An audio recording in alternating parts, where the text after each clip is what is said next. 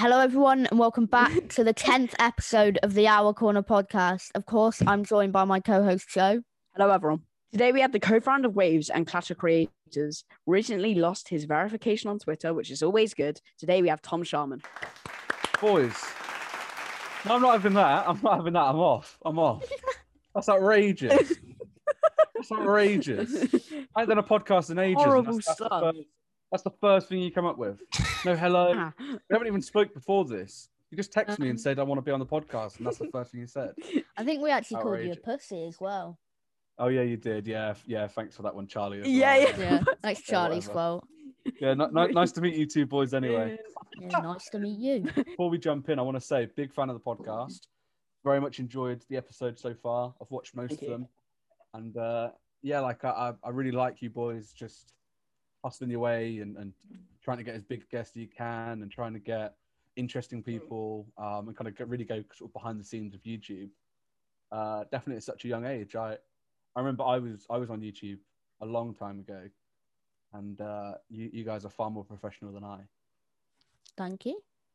I appreciate that. There you go. Yeah. Appreciate that. Um, so for anyone that doesn't know you, uh, what do you do? Uh, um, I, I talk with talk, everything. Talk too much on Twitter. Work too hard on a bunch of projects. Um, I, I work behind the scenes in in YouTube, in media, in entertainment. Um, I work on various projects at any one time. At the moment, I'm juggling four projects, and yeah, I just have have fun, have a laugh, enjoy my life. So you said you're juggling a lot of projects. What mm-hmm. what are they mainly? Yes. So I'll, I'll keep them quite as simple as I can, just because then we can delve into individual yeah. ones if you wish. So I'm a co-founder of a company called Waves. The full name is New Waves Who Dis. Yep. We just go by Waves. It's myself and then um, one of my best friends, Sam. So Sam is, he works with mm. Calfreezy. He's kind of the right-hand man to Calfreezy. He does the videos, editing, merch, all that good stuff. Um, me and me and Sam have been friends since university, years and years and years ago. And uh, since then, I've launched Waves. It is a management company. We manage uh, Joshua Miles, who's a really, really talented true crime YouTuber um, who's got one hundred fifty-seven thousand subscribers and a really, really nice person. We then also manage yeah. Callum, Callum G, who was on the podcast a couple of episodes ago um, as well. And also a guy called Niall Ryan, who you boys might have heard of. He mm. runs a company called Breadbatch. Like an oh, online yeah. news hub. I'm blocked. YouTube. I'm blocked. By the Breadbatch. Yeah. I love words. I love words. I love words. Mate, words. I, I, I used to comment on his post. Like, I, I, yeah, yeah. I use his thing a lot. Like, um, and I, I commented on his post, and I, I never said anything like bad. I yeah, just yeah. got, I, I, I look, and I was like, oh, Breadbatch hasn't. Oh, I'm blocked. Yeah, it's because you're a like, mouthy twat. No, no, a bit, but like I didn't, know. I didn't yeah, so, know. So we manage those, and then we do consultancy. So with like creators, brands, and whatnot, do consultancy on the side. Um, our big, big, yeah. big vision with Waves is we basically want to be an incubator for creators. So we want to work with some of the most exciting creators in the country or the world, and help them reach the levels that that K S I, Logan Paul, David Dobrik have reached. Yeah. Um, yeah. One of those being your last guest, Liam, Liam, um, who we're kind of not, not, we're not officially working, but we're kind of collaborating on a bunch of different projects at the moment and just kind of lending our support, lending our experience and expertise um, to, to, to do cool shit. We, we're a young business. We're, we're not a big business. We don't churn a lot. We don't have a lot of money. But what we try and do is be like a support network for creators of all sizes, yeah. whether you're a massive, bit one of the biggest creators in the world, or whether you've got a podcast with five hundred people subscribed and you two really great lads that kind of want to go places. Yeah. That's that's who we're there for. Um, one of the projects that we support is Clash of Creators. So obviously yeah. originally founded by by Callum, Callum G, and he came to me with, I've got this idea. We want to do a pod, we want to do a football event. How do we do it? And we work together. We've we've worked together for months now, every day, coming up with this, putting together really great talent, uh, and also a, a good event, and we're, we're really kind of excited to kind of put that event on. And uh, technically, yeah. It falls under a Waves project. Myself and Callum own the business, um, and we've taken Callum on as well to basically further develop his career um, post event. So That's, for anyone that doesn't know, with um, oh sorry, for anyone that doesn't know, with Clash of Creators, um, it's a football event. Um, it's the date's been rearranged for obvious reasons with COVID, but um, they have massive, massive YouTubers, the likes of Road to Shore, um, Sharky, T G F Ramel. Mm-hmm. Um, I'm, Alex. I'm Alex. Um, a, a lot of people. So many. Uh, it's. It's a really, really good, um, good looking event. So make sure if you haven't, I'll put a link in the description there. You can you can always join the waiting list. It's uh, in London, hopefully by summer. Yes, we're we're planning a summer date. We should, to be honest, when this goes out, we should have a date confirmed. So if you just check the website or socials, it should be there. Um, yeah. I don't want to say it now just in case it isn't. Um, but yeah, really, really looking yeah. forward to to it. It should be the first kind of event that the community can can kind of come together, meet each other offline, see each other that haven't seen each other in a year and a half, whatever, and have some fun. Like that's that's all this event is about. We've got amazing sponsor in, in the event, Deep Silver, and that, that are putting, yeah. you know, I mean, with, without that, this isn't possible. Events are expensive. We're we're not making. Yeah. I'm not making a penny from this. I put thousands of hours into it, not making a penny. But what we're doing is bringing the community together, and hopefully it'll be a fun day out for, for all, whether you're a creator, you're a fan of those creators, um, or you just want a nice nice day out and enjoy some football. So um, what made you see Callum's message over anyone else? What made you think, you know what, let me try? Because if I came to you, hey, I want to do a tennis event, you're not yeah, going to yeah. go, okay, yeah, I'm going to put thousands of hours into this. So, so I, I see a lot of similarities between you boys and Callum. You're both young, you're both, you're all wanting to kind of graft and make something of yourself, right? And and, and become something. Mm. And I've always been fast. I, I feel like when I was growing up, I was very much like that. I started out on YouTube and a bunch of other different sites, and I was always doing projects and little businesses and whatnot. And I feel like now I'm hopefully in a position where like I'm self-employed, I work for myself, and I can be in the position where I can just go and like, go, oh, I, let me let me give some time to you, or let me try and help you out. Um, it's, do you know what it, it's? It's yeah. as you just get a little bit older, you're just more willing to help other people back, and that that's hopefully that just increases as you get older anyway. And you're just like, oh, I'm forty, I've got this big ass job and earn all this money, but I still want to help this twenty year old kid or this seventeen year old kid who wants to wants to work hard and and. Can learn from you essentially. Um, that for Callum, yeah, he dropped like a really message that basically just went, "We're doing this event. I heard you're the guy to talk to." And you see that message, like I, I see most messages if it doesn't go to message requests, and you just go, "Yeah, like why not? Let's let's jump." It wasn't a I'm going to donate thousands of hours. It didn't just happen overnight. Yeah, but yeah. We jumped on a call like me and you boys are now. You have a chat. You get to know each other. You realise there's a bunch of similarities that you've got and passions and whatever, and we kind of both walked away from that from that initial call going, that was great. Like I, I really like, I really like him. He hopefully really liked me, and then we went from there. And, and yeah, like we're, I'm, I'm really pleased we put we're putting on, hopefully what will be a great event for for everyone. Yeah. So you said, um, obviously you used to be in the position where you were grafting, you were like. grinding hours and hours into YouTube. Am mm-hmm. I right in saying you used to do like gaming videos back in two thousand nine? Yeah, it's pro- probably around then, may- maybe slightly before that. I'm trying to work out when. So like this was, so, well, so I started out actually in terms of the internet. I started out on Bebo, which is probably older than both of you boys now. Bebo was like a, a social network before Facebook. Right. Uh, and it was... Okay. It was largely based on, it was quite music heavy. It was very like social in, in the respect of like you'd meet random people. Whereas Facebook, Facebook was like who you knew in real life.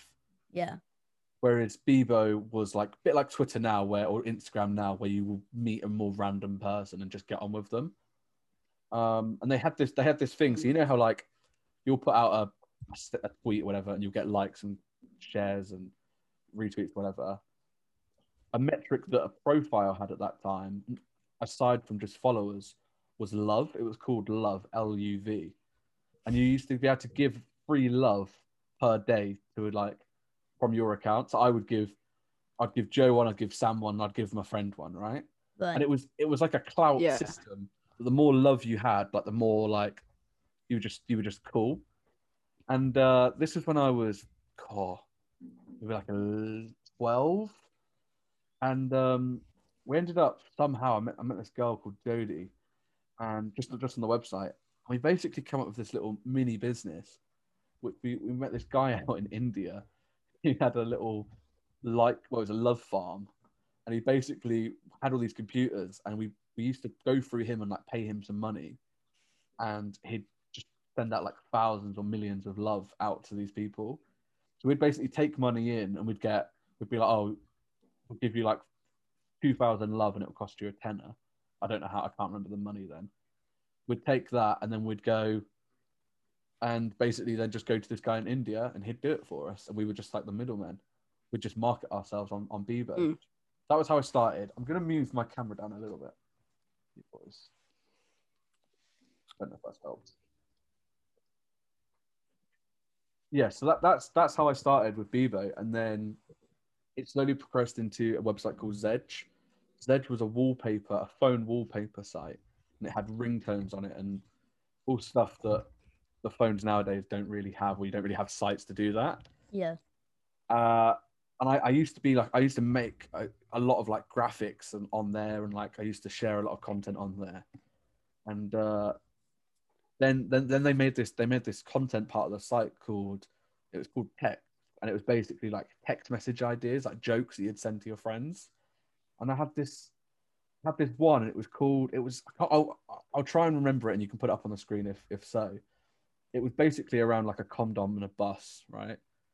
And it became it became the number one most liked text on the entire platform, uh, and it had like what an achievement! I know it had like twenty something million views. Like it was crazy, crazy viral. And like, oh, it was, shit. Yeah, and it would just do oh, the so round. There was it, it a lot of people. Rounds. Yeah, and like you'd see it on Facebook years later, and you'd see it on like Twitter, and like it's just a joke that just gets reused and whatnot. And yeah, I came up with that when I was about thirteen uh, for a website, and and it basically meant that I on, on there I was like one of the most followed people. Um, and then I started working with them and helping them on a lot of the website, kind of behind the scenes, and got a little bit of money for that as well. And that was kind of when I was like thirteen, sort of your age. Um, at the same time, I was also kind of getting into YouTube. So I was always a big consumer of YouTube in terms of like funny compilations, dog videos, all that kind of stuff. And then, and then game, like gaming on YouTube popped off. People loved YouTube, YouTube gaming. Um, some of the biggest creators that I was a fan of was, uh, there's a guy called Zerka. And a lot of people might remember him. He was the first guy. He invented the three sixty, and he invented the no scope as well, which are now just like quite mm. boring gaming sort of trick shots. But they at the time they were like revolutionary.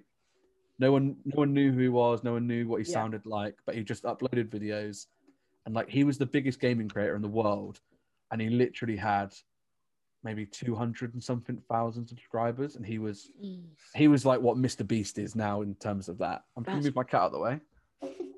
There you go. Uh, I got I got two it's... cats. I got two cats, Yaya and Kolo, after the Torre brothers. There you go. I'll move move him down there. It's mad that um, two hundred K was considered so big then, oh compared my... to what's considered big.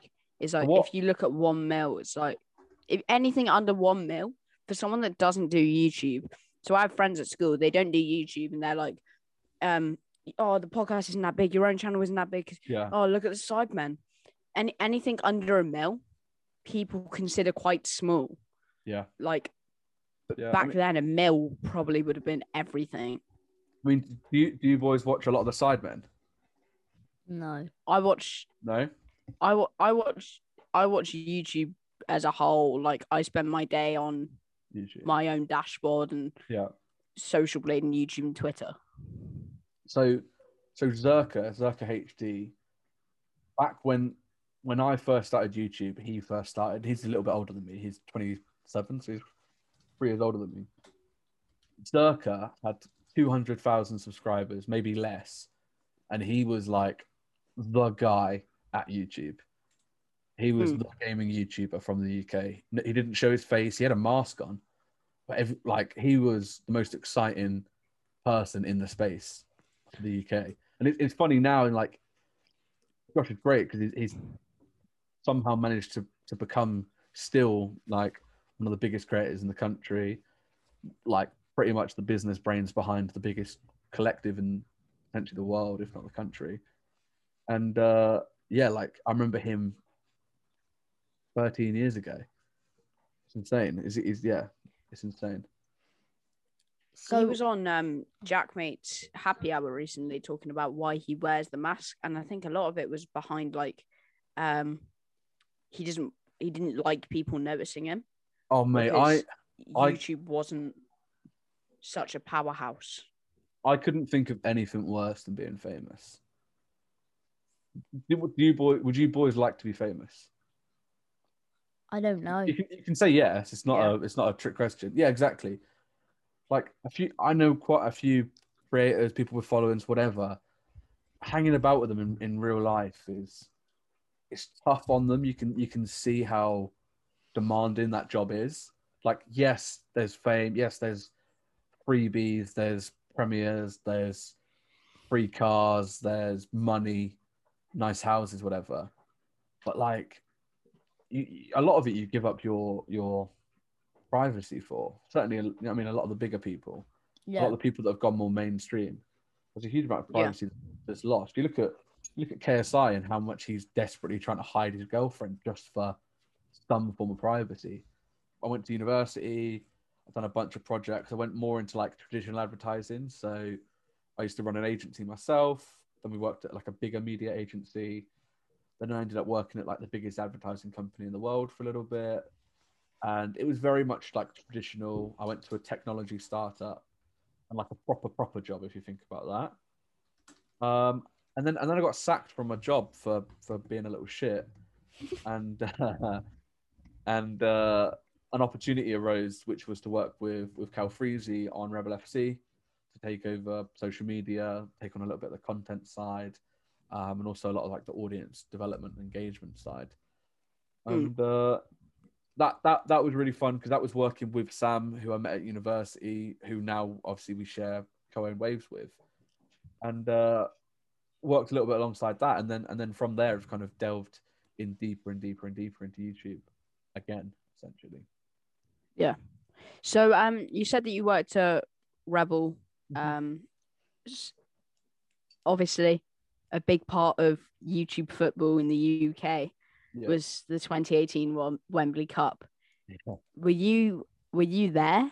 Yeah, um, yeah. So so with the Wembley Cups, we were there, and um, the day. So my role within, within the day is obviously I ran socials for the for the brand, um, but also because because we wanted full access to like the kit, like the locker rooms, right? Wembley were really, really funny about yeah. how many people could be like on our team that, that were there. So they wouldn't, they basically, if we okay. had a kit, if we had a kit man that was sorting out kits, they wouldn't allow me to do socials in, in the locker. I had to be out on like, like where, you know, like where the players sit, like the sub bench basically. Yeah. I had to be yeah. there. I couldn't be in, like, I couldn't have full access.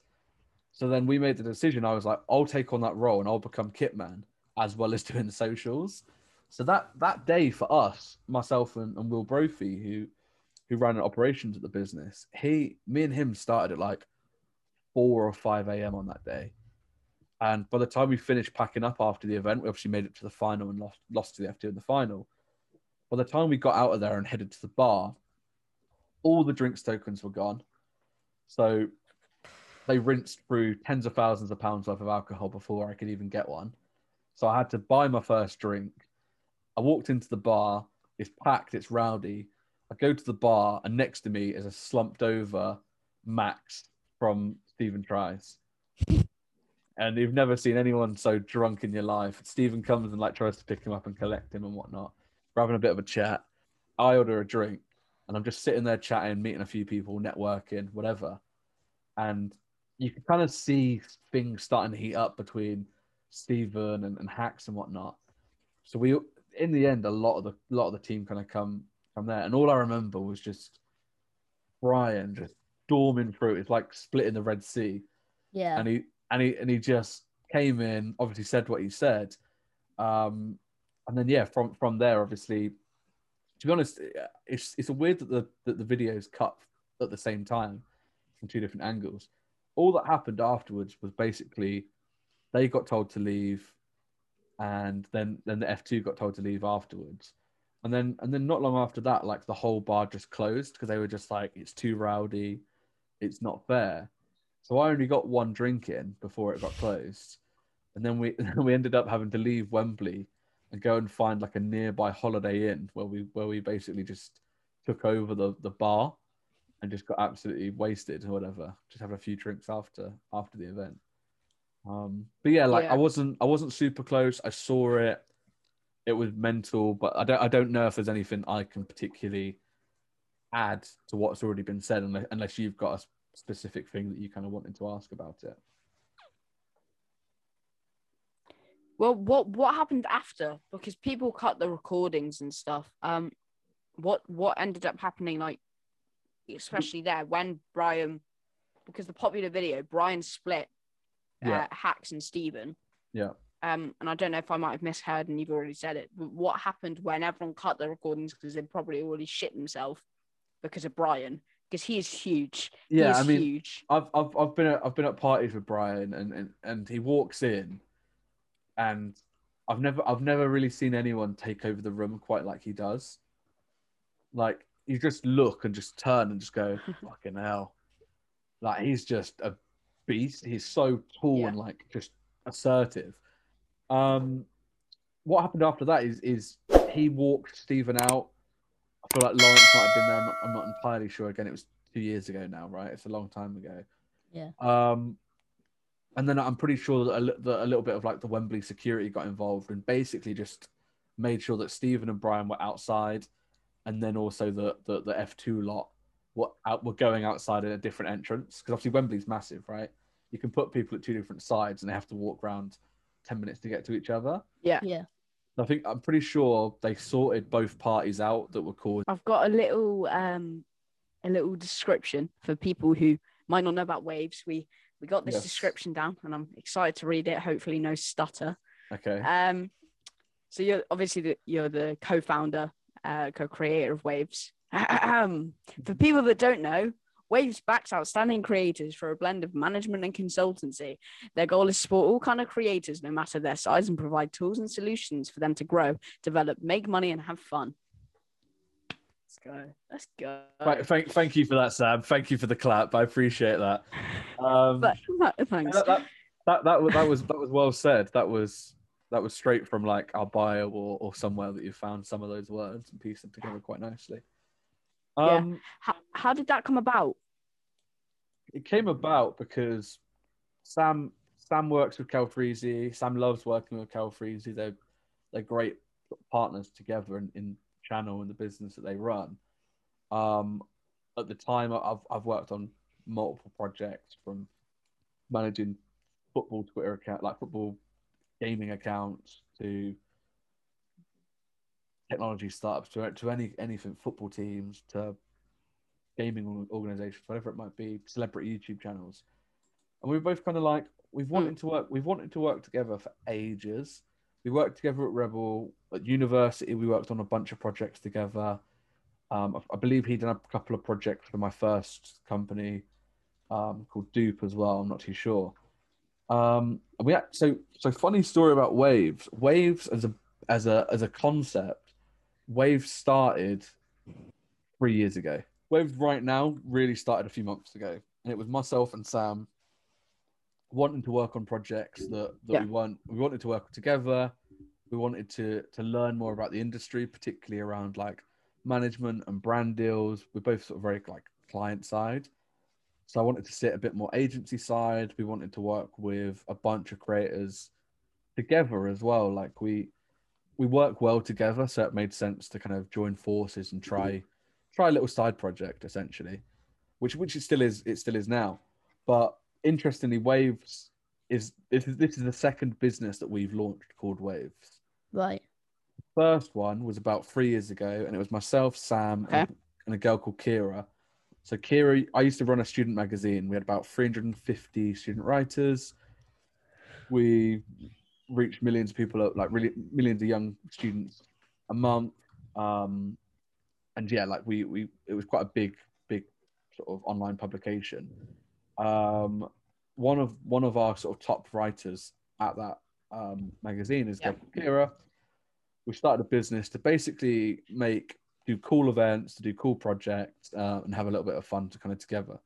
So we wanted to put on these amazing events around London and around the world that won like boats and, and cool venues, had art involved, uh, and just basically get sponsors to just make, allow us to do these really, really insane events that they can obviously re- like become like have, have uh, awareness for, right?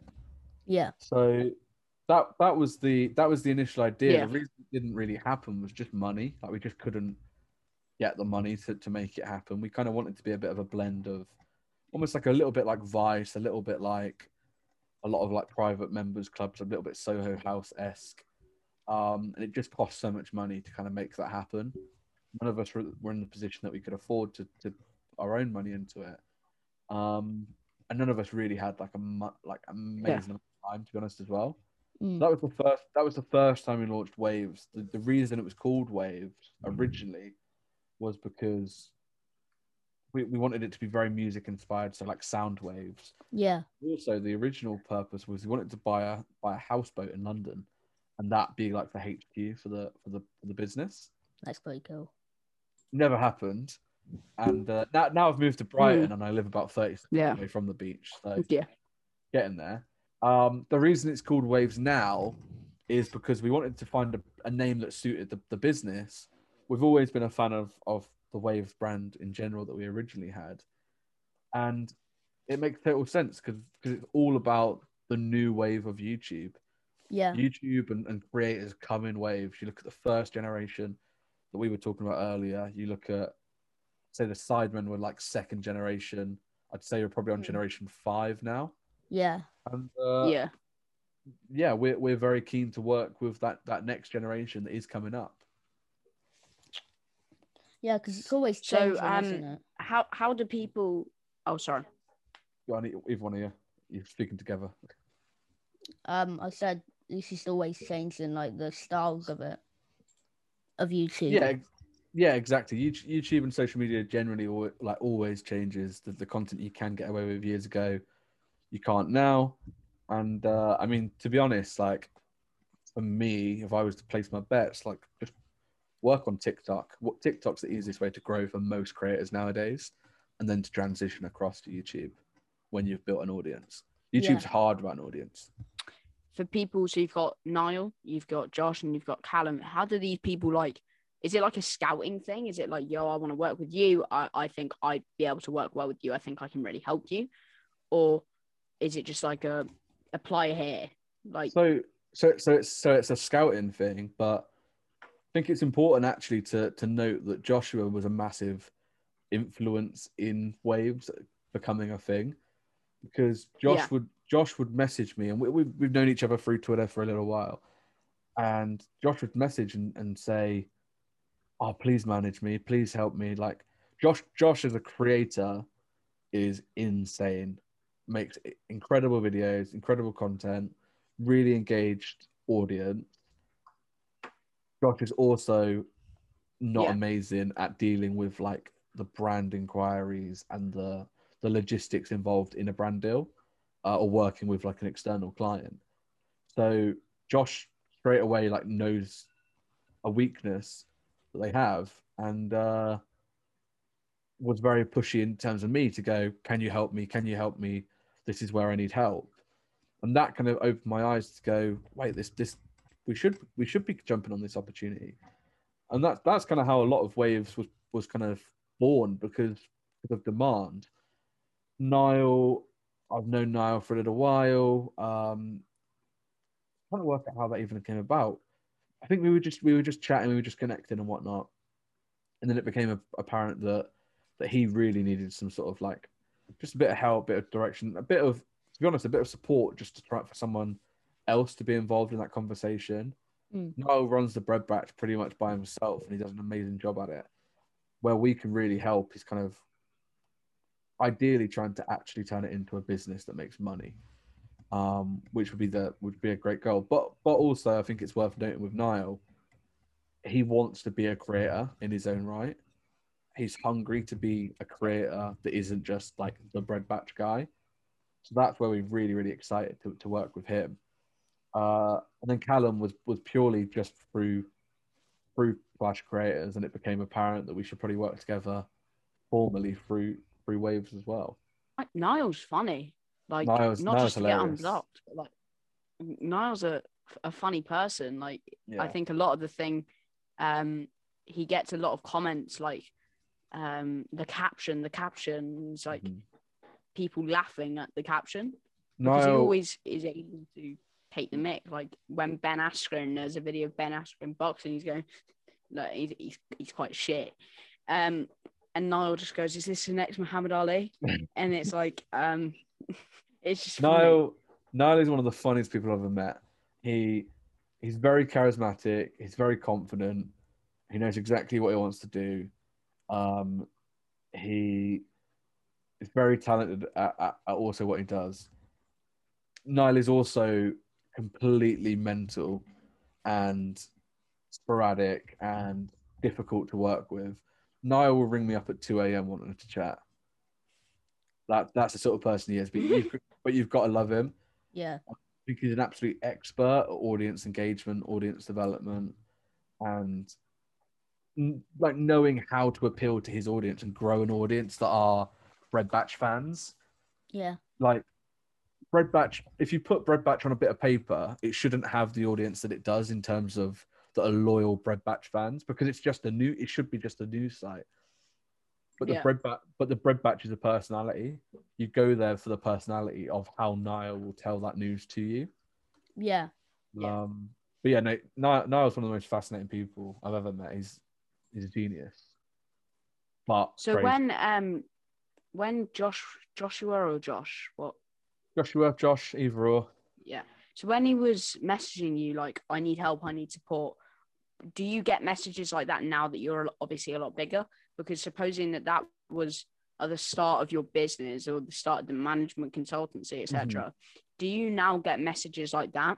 And, like, what's your – do you look at them or is it just like, sorry, I'm scouting, not?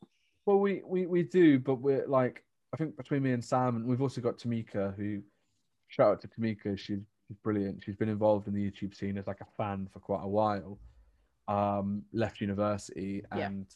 has given us a load of time. And she's, she's also kind of very much like the, the sort of event lead, in my opinion, on Clash of Creators as well. As well. She, she's been yeah. a massive support in, in just trying to help us structure the business, and her having more time than myself and Sam, she can just keep, keep things ticking along.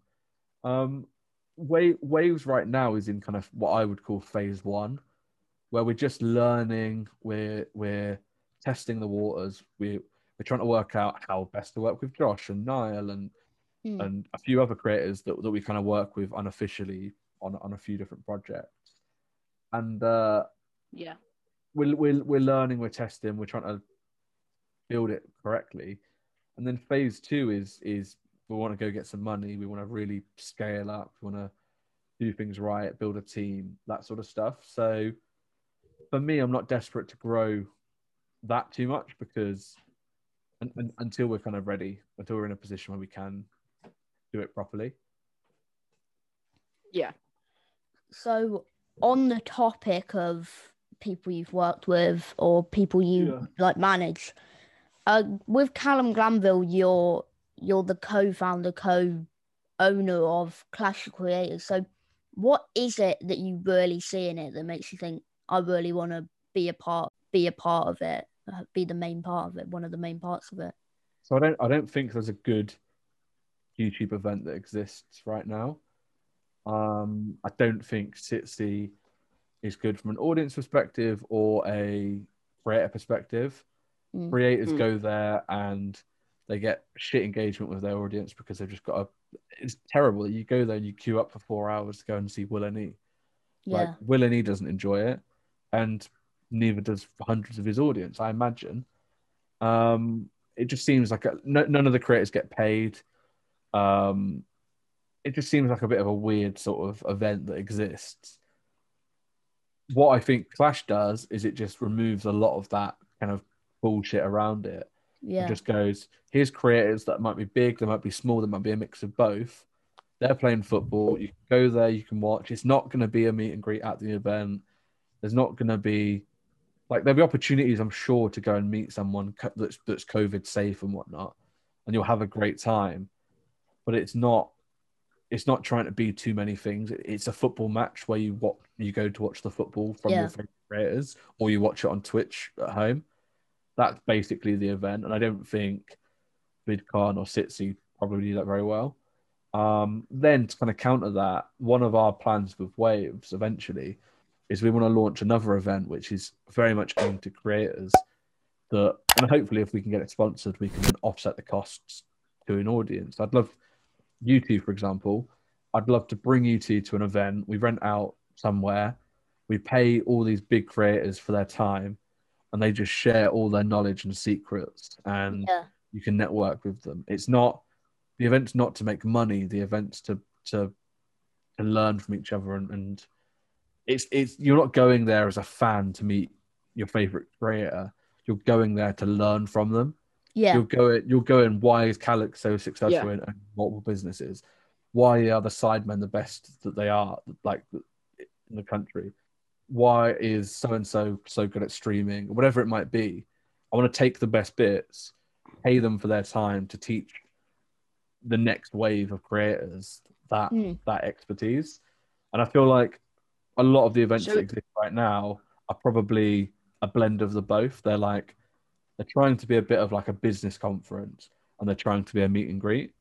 And it just doesn't make sense to me. But yeah, there's no, there's no hate towards it. It's just not for me. It just doesn't make sense in my head. Yeah, oh. I think, I think it's sort of, for for what I've just heard then, like, what comes to mind is sort of an academy in a way. Yeah, a little bit. I think yeah.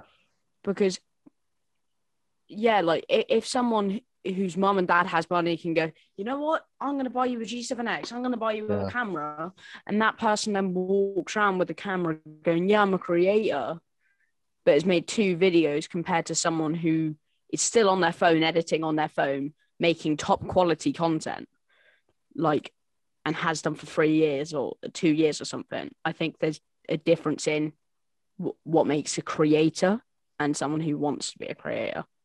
Yeah, I mean, yeah, I agree. But also, like, I didn't grow up with, with, with money. I grew up on a council estate. Like, I, I want to, what can we do to try and give people that deserve it a shot, rather than just yeah. people that, that mum and dad have the money to do that? I remember I used to work, my first break in the industry was an event called Social Media Week London, which was a tech yeah. event, tech event in social media. And it was like, my, my role was kind of community manager. Okay. So I'd, I'd be doing socials, I'd be doing content, I'd be organising a bunch of shit.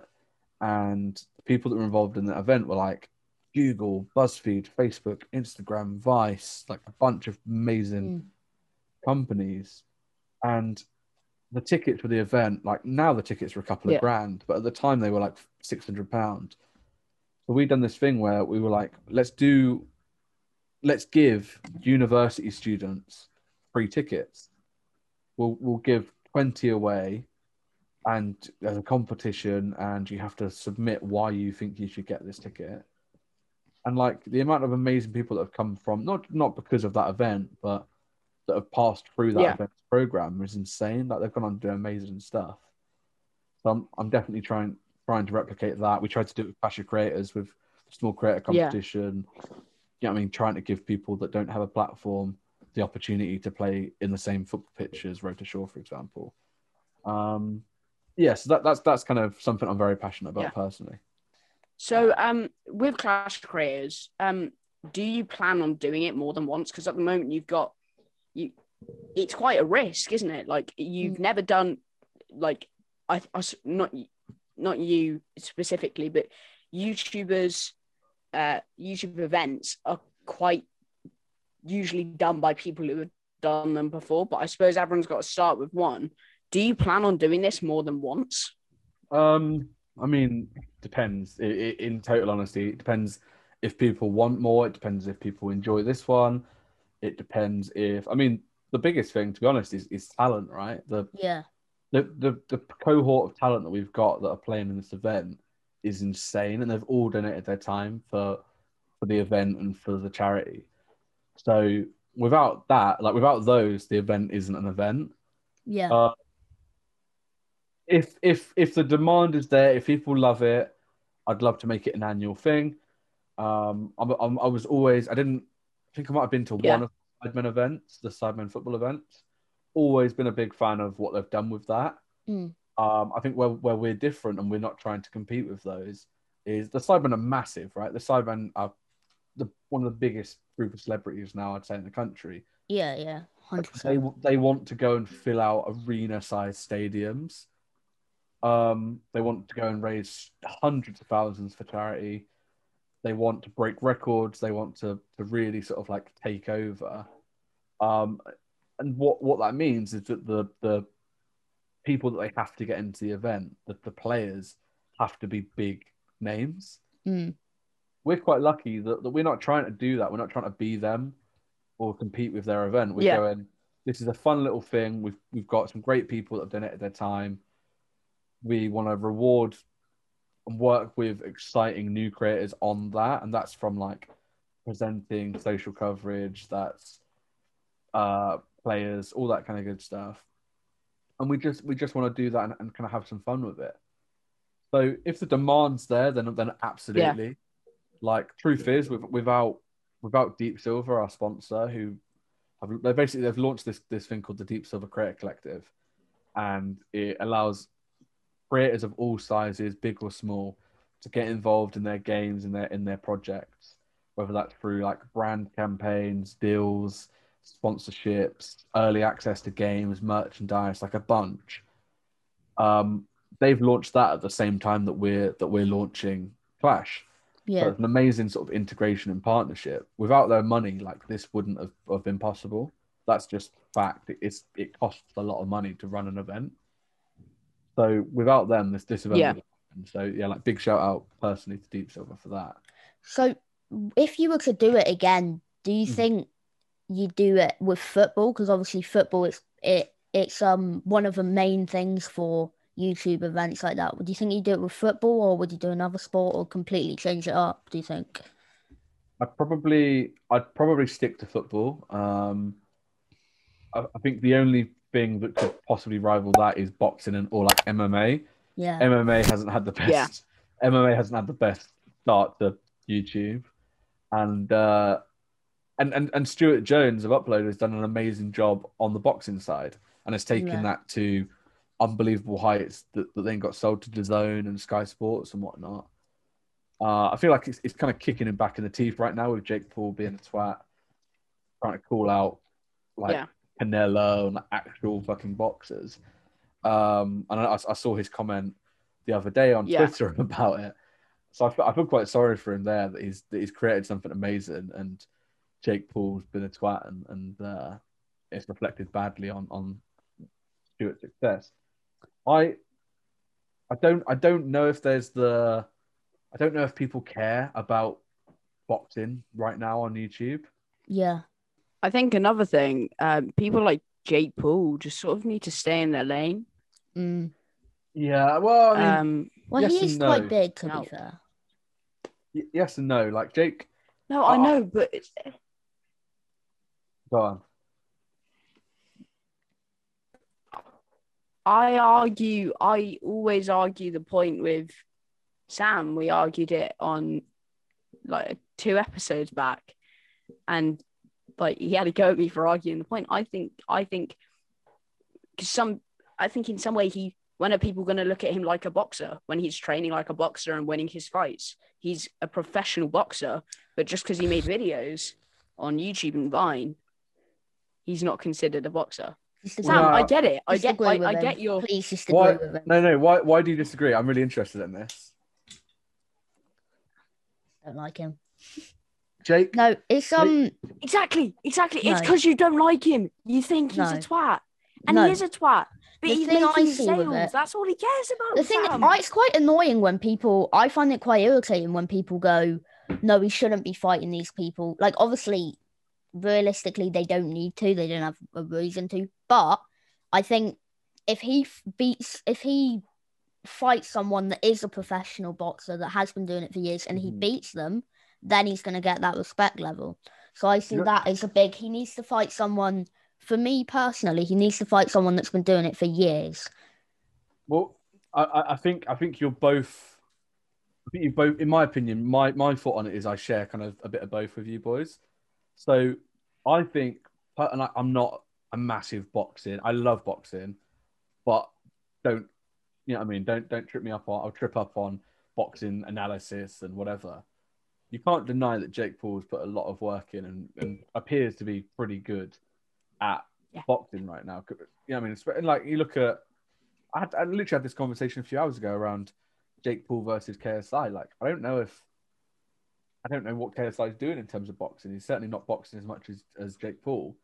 That that to me, that that's a fight that doesn't need to happen, and it's also not. I don't think it will. It won't. I don't think it will happen. But also, don't. Why would J J take that risk of Jake being a very good fighter? Exactly. Now? Because what? I think with Jake, I think K S I is probably waiting a bit for Jake to be put down a peg.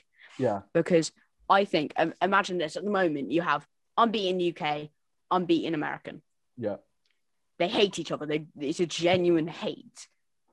But what if suddenly, whether, because obviously it's sprouted up with Tommy Fury versus Jake, mm-hmm. like while Tommy's fighting journeymen who literally are bin men who yeah. are boxing, being yeah. paid a, a grand, like um, while he's fighting these people, if Jake goes in against Tommy and gets demolished, yeah. the fight wouldn't sell as much as Jake and no. or the fight wouldn't sell as much as Jake and K S I. No.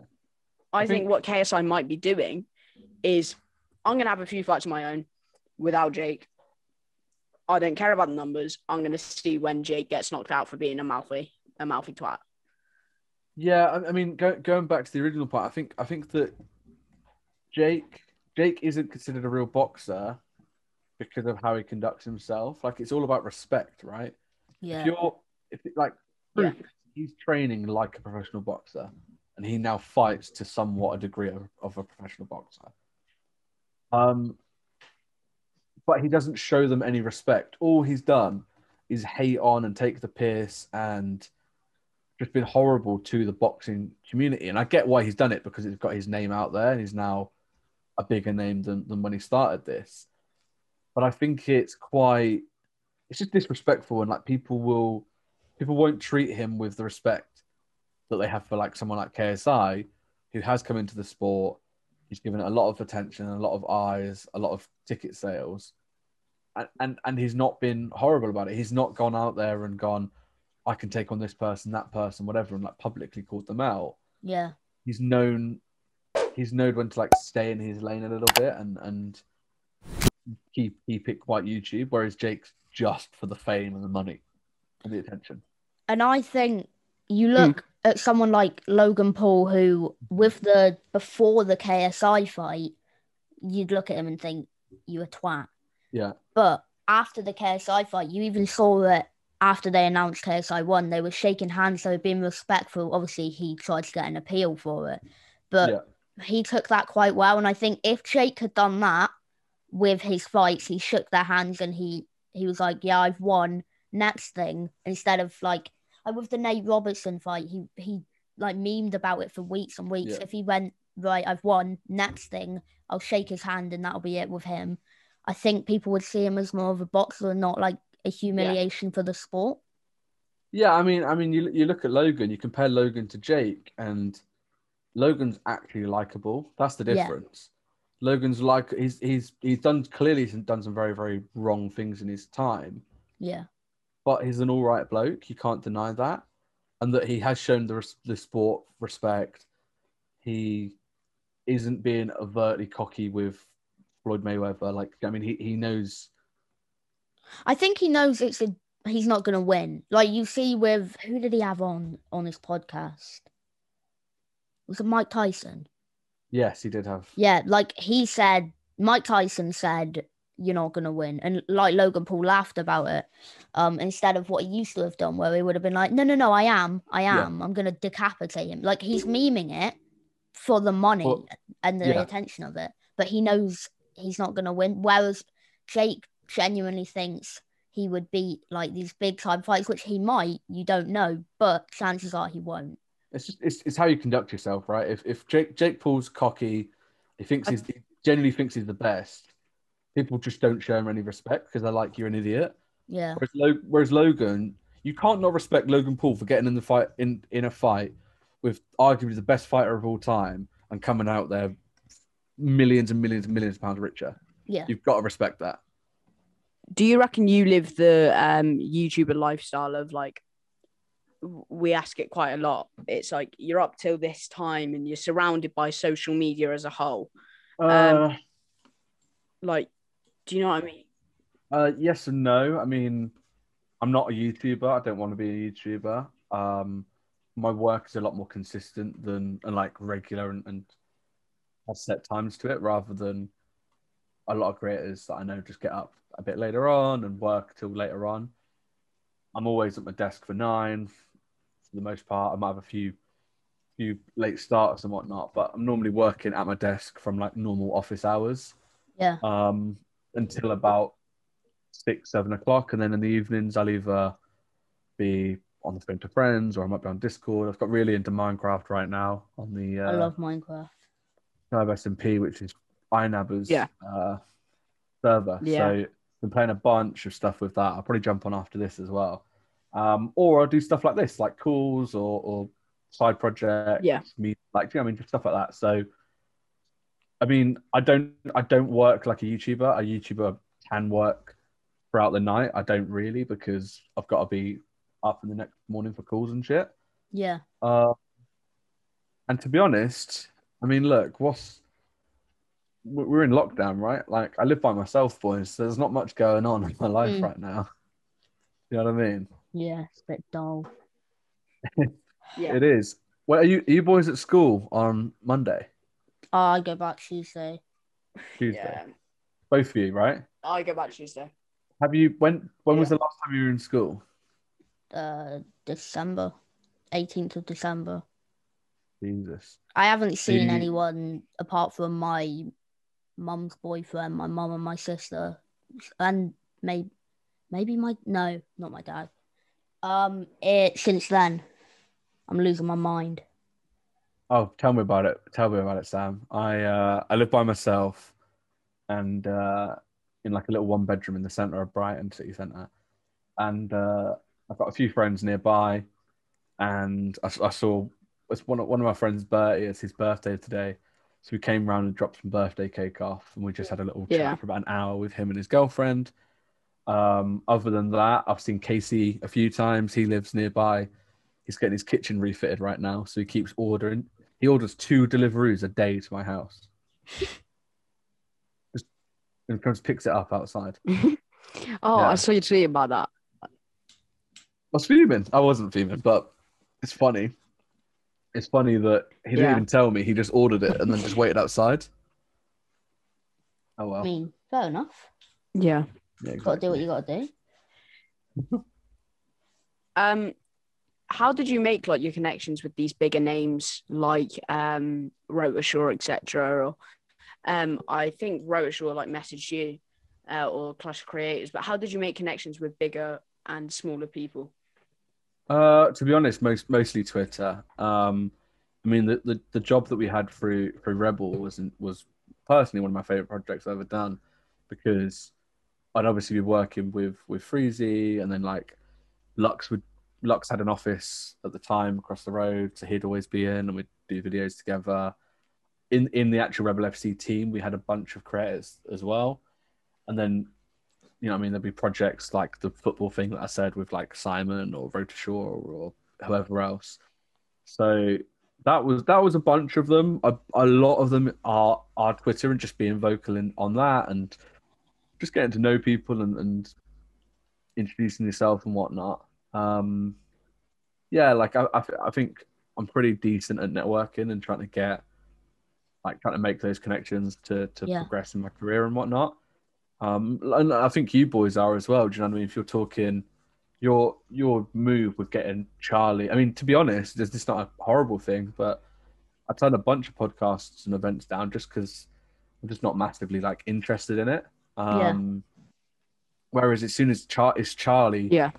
that's going, calling me a pussy if I don't do it, it's like, wait, like who, like who, who are these? Like what they doing? And you start watching, you're just like, yeah, like, You're good. You're a good couple of boys that are just trying to work hard and trying to do, trying to make something yourselves. Why? Why would I not donate a couple hours of my time, sort of thing?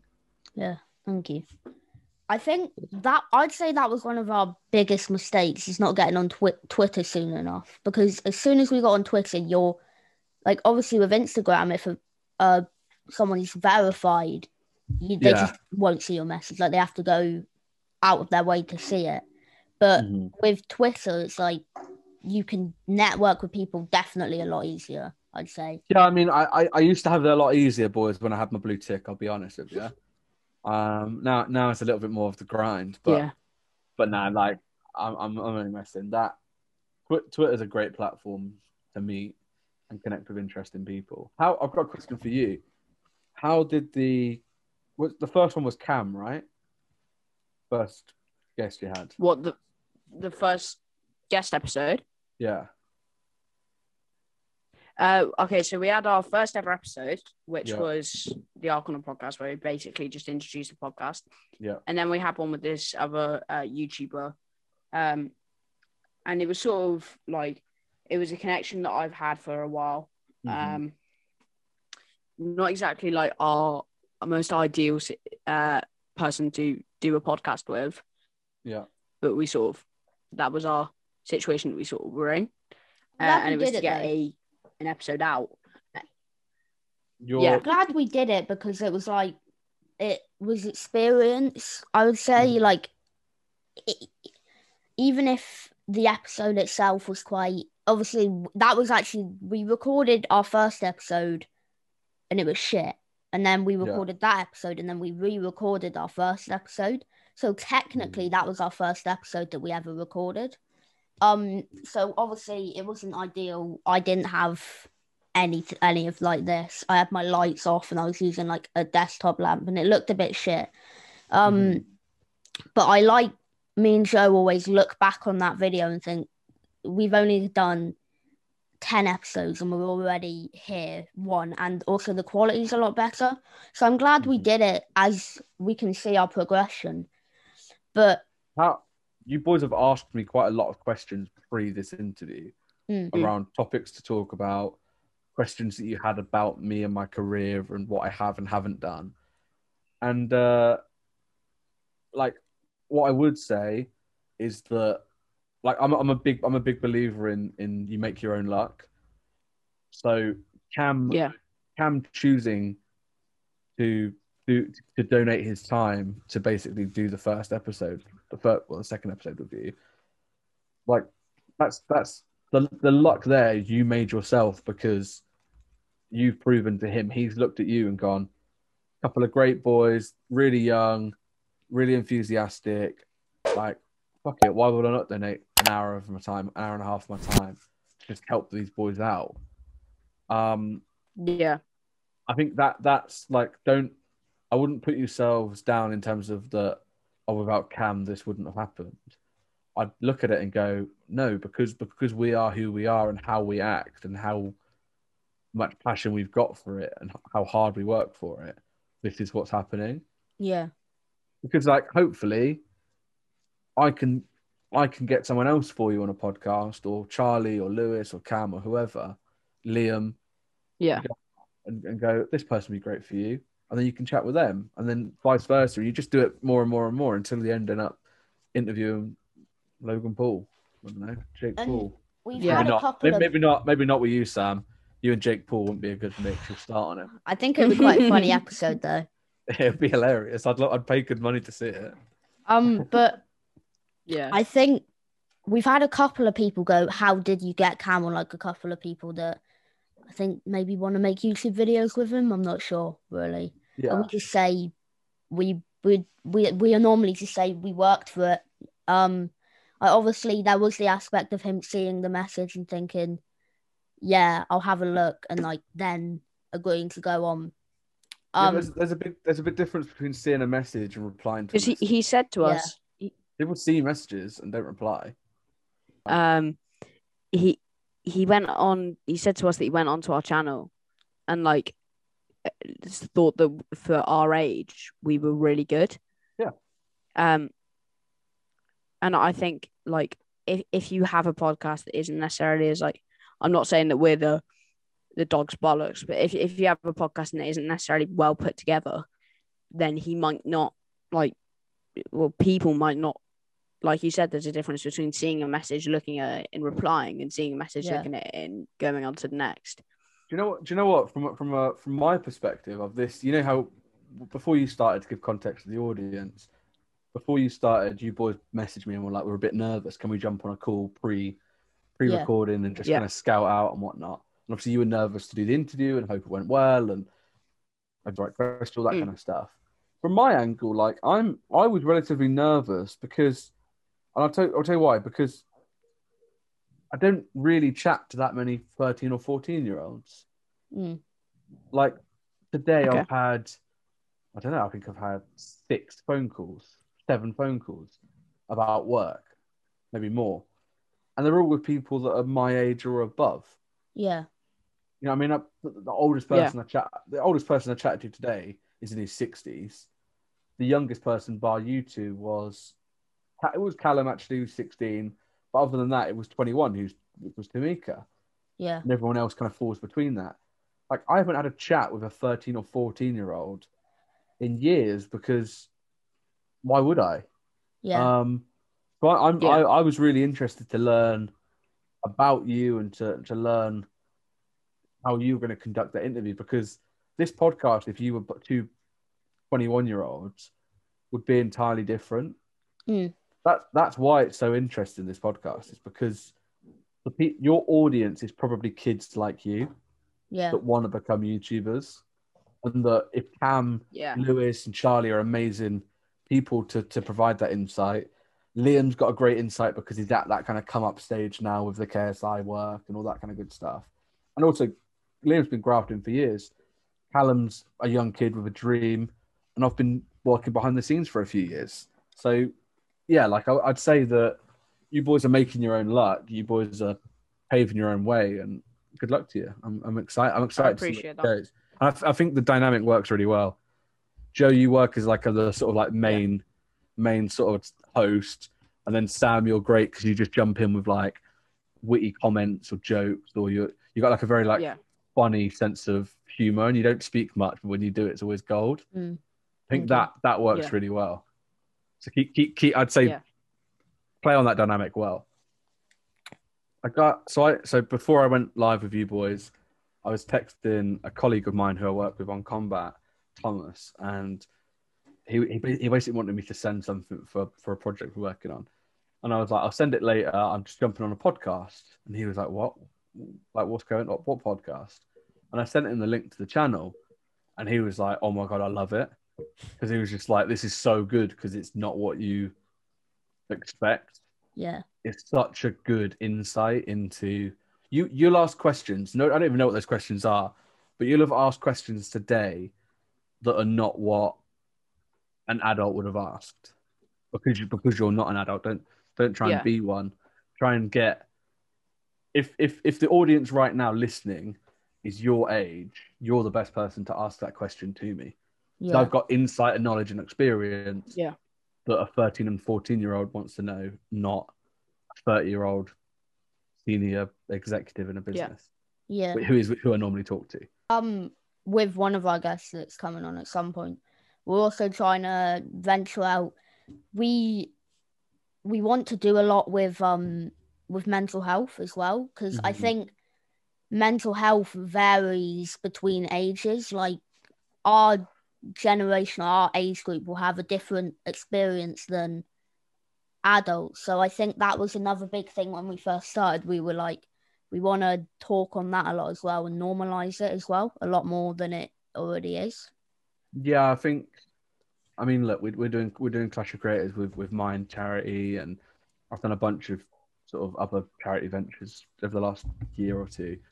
Um, I would, if you can work out a way personally, and maybe this is on or off podcast right now, whether you can work out a way to kind of thread mental health into every conversation, because if it's a, if it's a mental health podcast, you'll limit yourself to like who that audience is. There's only a certain demographic that's just going to watch mental health. Yeah.